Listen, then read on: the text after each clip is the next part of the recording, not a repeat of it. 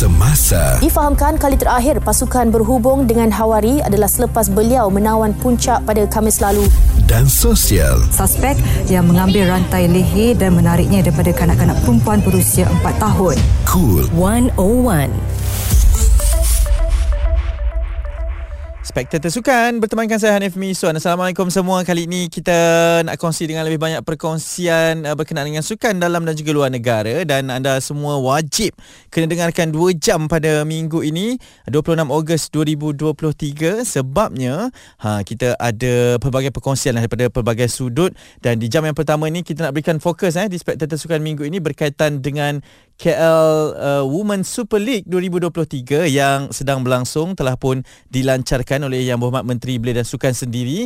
Uh, sangat menarik sebab ini membabitkan persaingan bola sepak wanita secara kompetitifnya lah mereka ni akan bersaing untuk merebut kejuaraan bagi tahun 2023 dan saya tidak kesorangan bila cakap tentang kejohanan-kejohanan ini pastinya lah saya ada tetamu-tetamu saya. Jadi saya nak perkenalkan ada tiga orang tetamu. Yang pertama adalah Kushairi Aizat Jamaluddin. Uh, beliau adalah director kepada KLWSL ini. Uh, macam mana sihat eh? Alhamdulillah sihat. Ah. Terima kasih kerana menjemput kami. Ya, baik sama-sama. Pastinya banyak kita nak kupas dan selain daripada uh, yang menganjurkan, kita juga ada pemain dan juga ketua jurulatih yang akan turut bersaing dalam kejohanan pada kali ini. Uh, yang pertama saya nak perkenalkan ketua jurulatih bagi uh, pasukan Wangsa Maju City FC. Menariknya ini persaingan bola sepak wanita.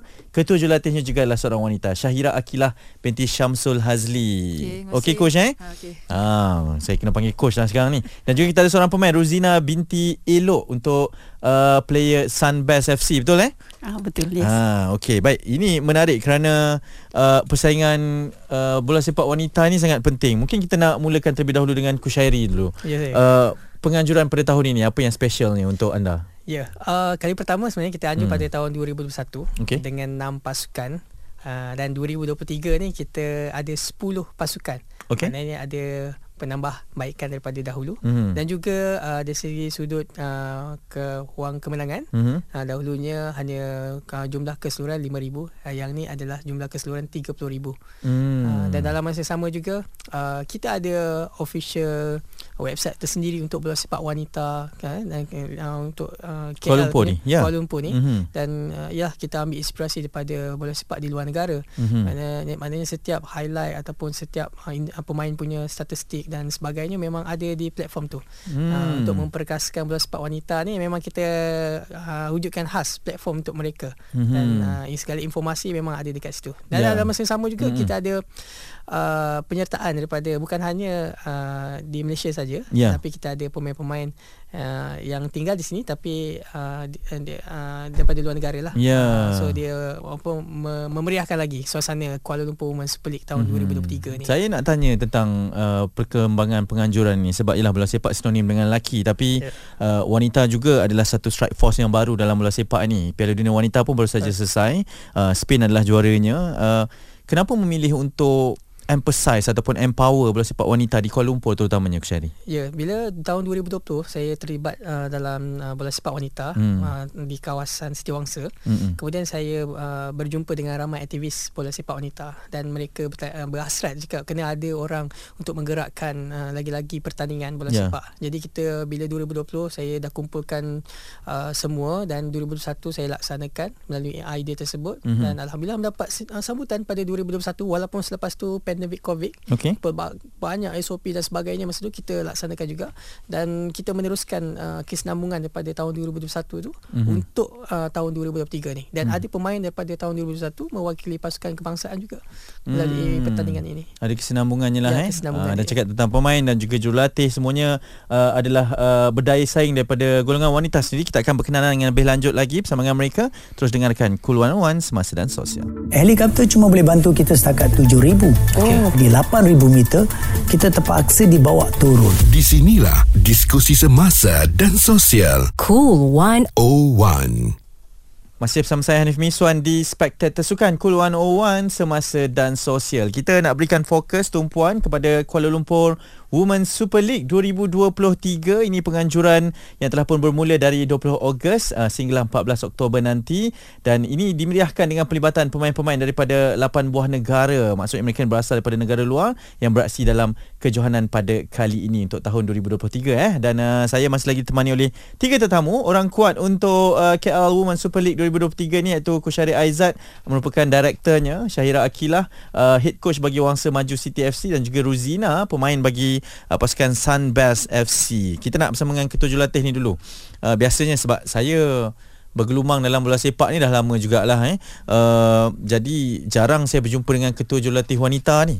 Uh, sedikit pengenalan diri anda dan macam mana boleh terlibat sebagai ketua jurulatih ni? Okey. Uh, okay, saya sebagai um, head coach uh, Wang Semaju. Mm-hmm. Uh, ini merupakan kali pertama saya uh, as uh, head coach untuk pasukan wanita. Oh, kali pertama eh? Uh, wow, pertama. Okay. Sebelum mm-hmm. ni uh, uh, sebelum ni saya sebagai assistant saja dalam saya pun terlibat juga dalam Liga Wanita Nasional. Okay. So um, baru ni lah uh, saya digalas sebagai head coach mm-hmm. uh, pertama kali. Macam mana tu? Macam mana dengan pelantikan itu dan uh, awak sendiri macam mana dengan persiapan menjadi ketua jurulatih ni?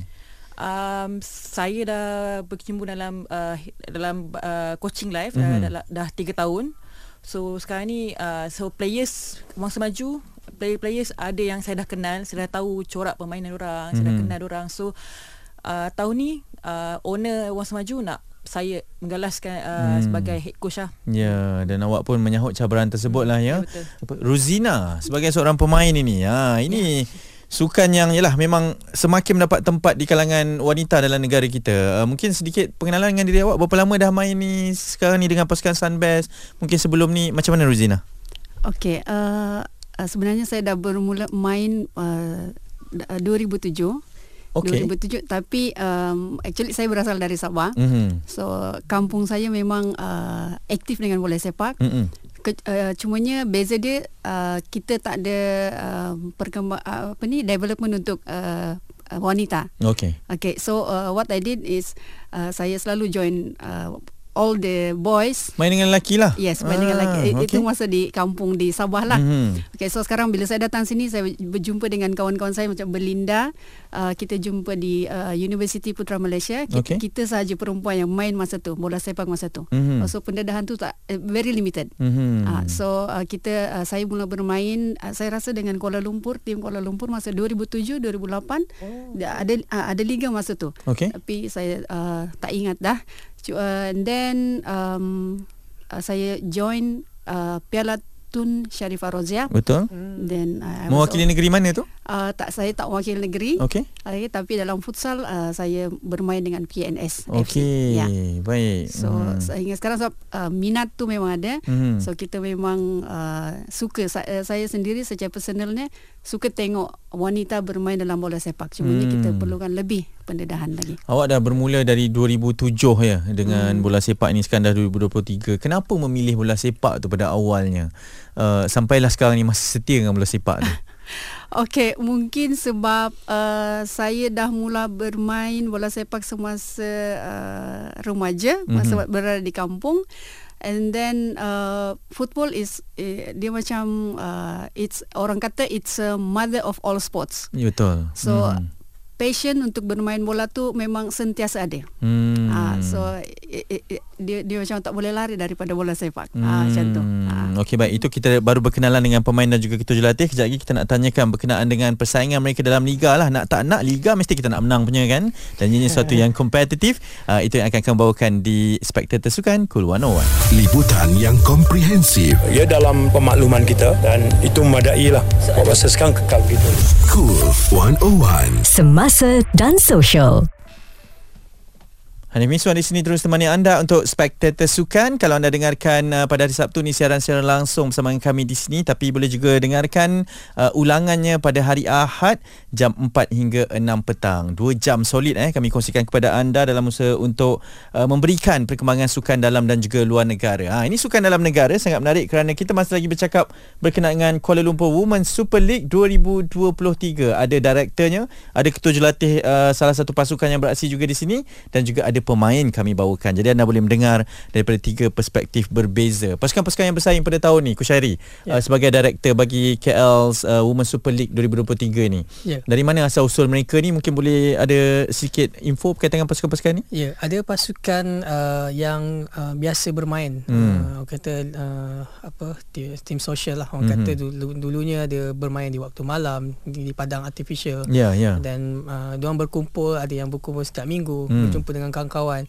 Jadi pembentukan pasukan ni apabila saya lihat pada pasukan-pasukan ni mereka dah biasa bermain bersama dan ada pasukan-pasukan dibentuk uh, ada bermula tahun tah, ada tahun 2000 2020 2020, 2021, 2022 Baru lagi lah Ah, maksudnya Baru lagi kan. Mm-mm. Ada yang pasukan yang dah lama Okey. Seperti Sambes uh, Cumanya bila Diorang tak ada platform yang uh, Liga kompetitif uh, Khususnya di, di Malaysia Hmm. uh, Bila 2021 Banyak juga Bukan hanya kita Ada beberapa lagi Organisasi yang buat juga Jadi yeah. nampak meriah lagi sebenarnya Hmm. uh, Bola sepak wanita Di di Malaysia Ya. Dan uh, saya tengok pasukan-pasukan ni Bila dia dapat peluang bermain Mhm. dalam masa sama kalau uh, mereka punya kita punya uh, orang kata advertising juga ada di uh, papan iklan di wilayah Tuan ni ada okay. terpampang uh, logo-logo pasukan mereka. Okey. Jadi diorang adalah pasukan yang orang kata bermula peringkat bawah tetapi orang dah mula mengenali lah. Hmm, pendedahan itulah ya? pendedahan, ya. Satu lagi uh, mungkin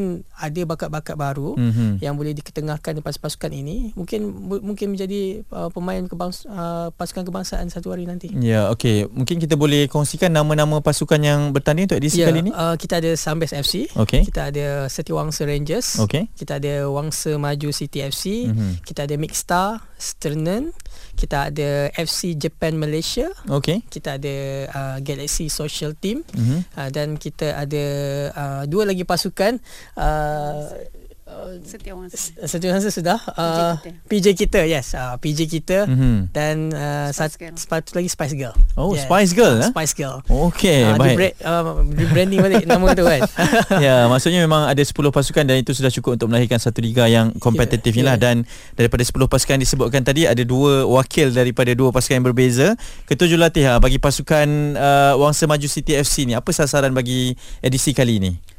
Uh, untuk kami sasaran uh, of course kami impikan untuk jadi juara kali okay. ni tapi uh, sebab kita tengok dari segi pasukan-pasukan lain ada persaingan uh, pada perlawanan pertama Mhm. so kami uh, tetapkan uh, untuk layak ke semifinal dahulu Hmm, jadi persaingan ataupun uh, pemain-pemain pada tahun ini pemilihannya ataupun uh, siapa sebenarnya pemain-pemain yang awak ada pada ketika ini? Macam mana awak boleh jumpa satu group of players ni? Okey, uh, kami terdiri daripada uh, Was ni, kami terdiri Hmm. daripada amateur dengan gabungan pro player. Mhm. Ada juga dalam uh, dua orang player Malaysia. So uh, kami nak ketengahkan actually uh, untuk amateur player ni untuk belajar daripada pro player. Hmm. So uh, kami pun dah start uh, buat uh, persiapan awal macam pre pre pre friendly match uh, dengan beberapa pasukan dalam uh, Lembah Kelang ni. Mhm. So uh, dengan itu orang boleh uh, apa ber, ber teamwork communicate Mhm. dengan each other so belajar daripada pro player. Ya dan pastinya sekarang sedang mahrungi satu persaingan yang kompetitif jugalah.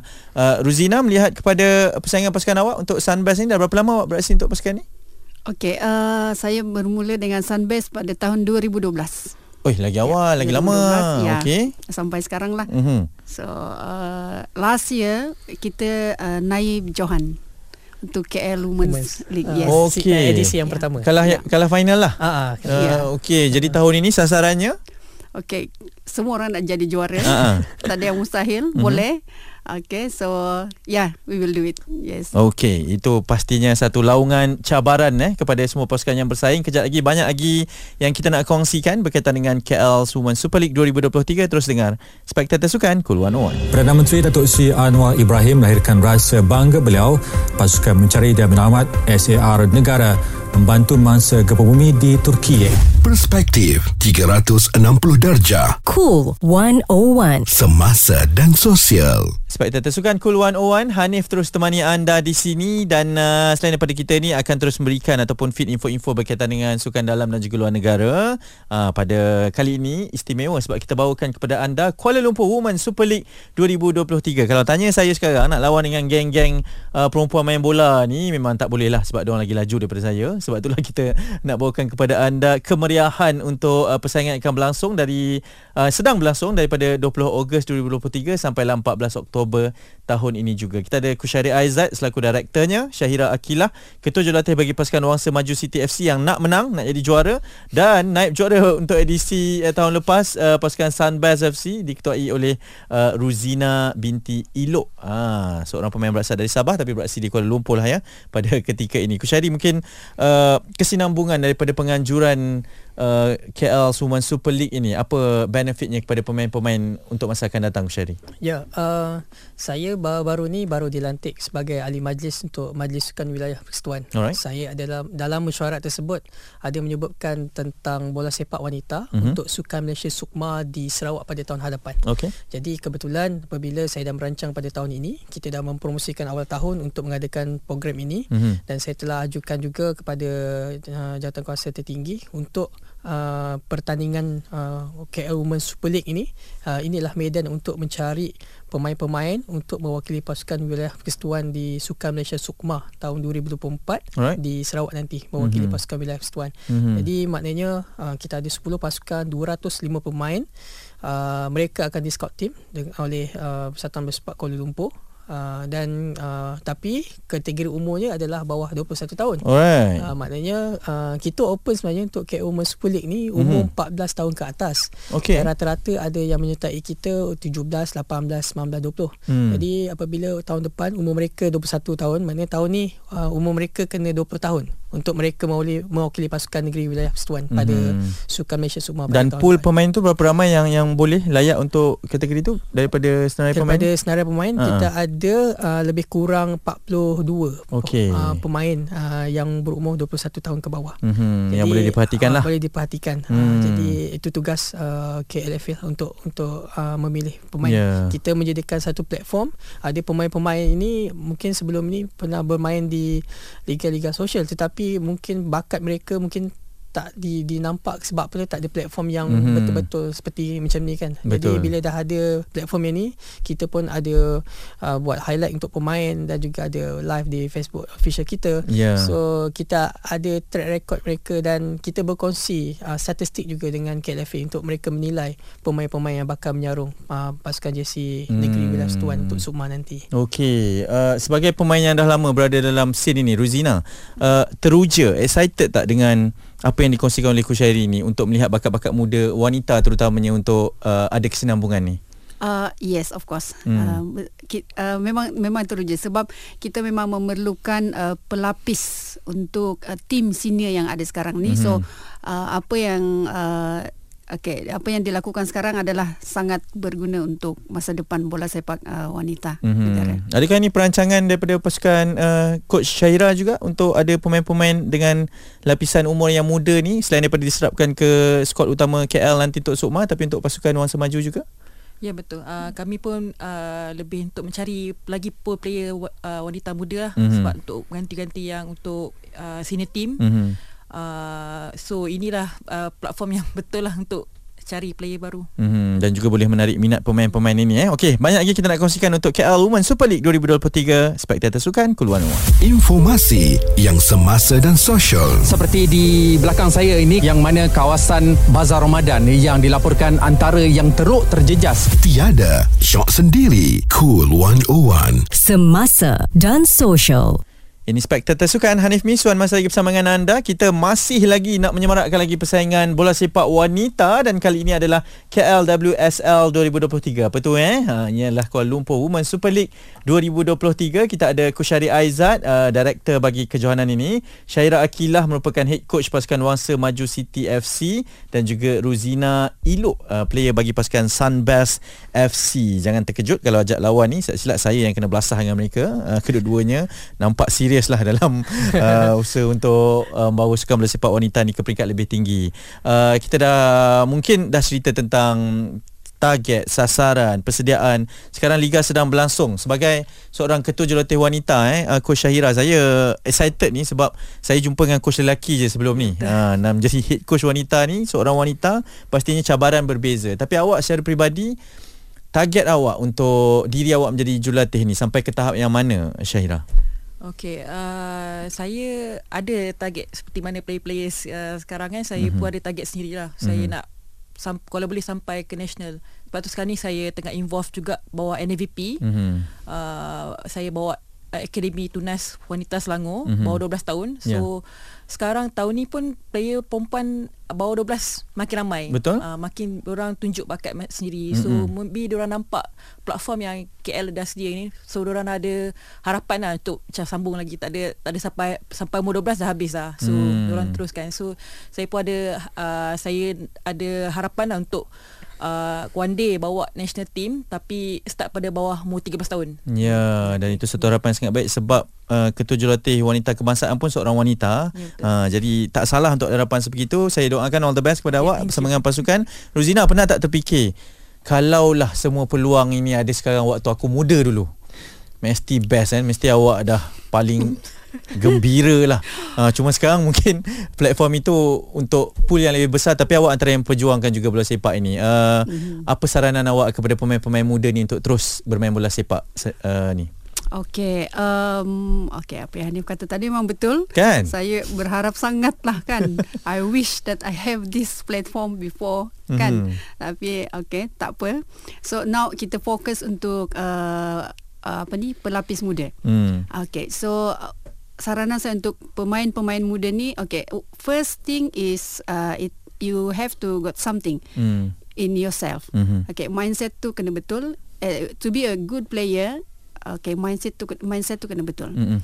okay and then you have to have something extra from inside mm-hmm. so uh, where you want to go kalau you nak main bola sepak ni mana arah tuju dia you kena clear dengan tu and then Uh, these young players all dia orang kena ada uh, satu um, uh, goals dia nak pergi sejauh mana dia nak pergi. Hmm. So macam sekarang kita boleh tengok Azurin uh, she's Betul? going yeah. sorry she's going to Kosovo rasanya dia dah pergi hmm. Kosovo dah. On the way dah saya yeah. setuju. Yeah. Saya kacau yes. dia Instagram. Yeah. Uh, yes. Uh, okay. So uh, um, they have to have something like apa yang diorang nak capai dalam uh, bidang bola sepak ni. Yeah. Uh, tapi yang paling penting untuk saya pemain-pemain muda ni kalau uh, kita nak bermain untuk negara. Hmm. Okey.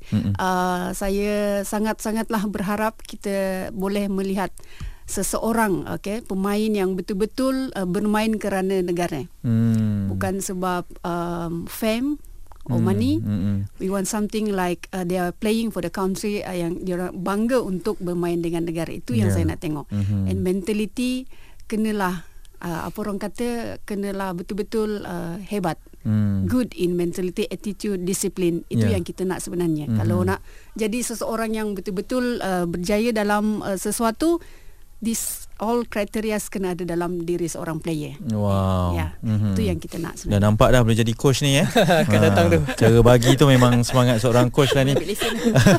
All the best juga Ruzina untuk awak dalam baki persaingan uh, KL Women Super League 2023. Aku cari yang terakhirnya harapan yeah. awak uh, untuk edisi pengajuran kali ini dan kalau orang ramai nak tengok mestilah boleh tengok betul tak ya, eh boleh. kat mana semua ya. informasi yang mereka boleh gather ni ya uh, harapan saya okay, kita bila KL Women Super League ni kita punya tema adalah di sini lahirnya bintang wow so kita hmm. nak lahirkan uh, pemain-pemain yang uh, mungkin menjadi tempat dia membina nama hmm. dan inilah platform KL Women Super League hmm. kalau kita lihat di negara-negara lain dah ada kompetitif dia liga dia kan hmm. so negara kita baru nak membangun dan kita lihat seperti pasukan Vietnam dan juga Filipina Filipin dah bermain di World Cup. Setuju. Betul. Jadi Betul. mungkin kita boleh melihat uh, apakah struktur pembangunan liga dia di sana. Mm-hmm. Saya melihat kita boleh sebab uh, lelaki ni dia dah ada M5, M4, M3 yeah. kan. Mm-hmm. Tapi untuk wanita ni belum ada. Mm. Mungkin boleh wujudkan Amateur Women Football League di bawah yeah. AFL satu hari nanti. Mm-hmm. Mana fokuskan struktur bola sepak, komersialkan bola sepak ni dan mm. lebihkan lagi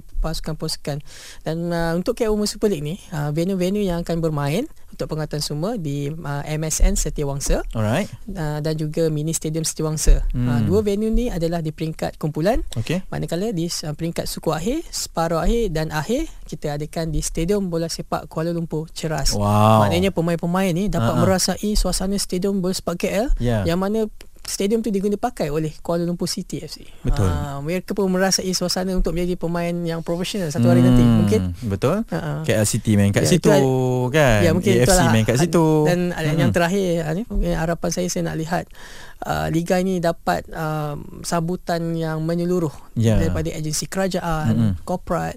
So maknanya kita bersama-sama mengirim tenaga ni untuk memperkasakan dan menaikkan bola sepak wanita bukan hanya di Kuala Lumpur, Okey. malahan di negara kita Malaysia. Betul itu juga harapan saya lah agar uh, satu usaha yang bersepadu boleh dilakukan bersama-sama bukan KL saja betul Malaysia dapat bersama-sama untuk meningkatkan bola sepak wanita sebab mungkin harapan bagi lelaki ni jauh lagi eh uh, wanita mungkin ada jalan shortcutnya Ni, untuk lagi- ke Piala. Dunia kan Kita ha. kita, uh, kita ranking 89 Ah, dunia kan? Malaysia. ah. Yang lelaki 100 lebih tu kan uh, Kita tak nak lah bandingkan sebegitu Tapi ada potensi All the best guys okay. Uh, Semoga terus berjaya Nanti kita akan terus berikan Perkembangannya Berkaitan dengan KL Women Super League 2023 Anda dengarkan Di Spektor Tersukan Cool 101 Hanya yang terkini. Mengulas hala tujunya selepas ini, Khairi mengakui menerima pelawaan parti lain namun enggan membuat keputusan ketika ini. Cool 101. Semasa dan sosial.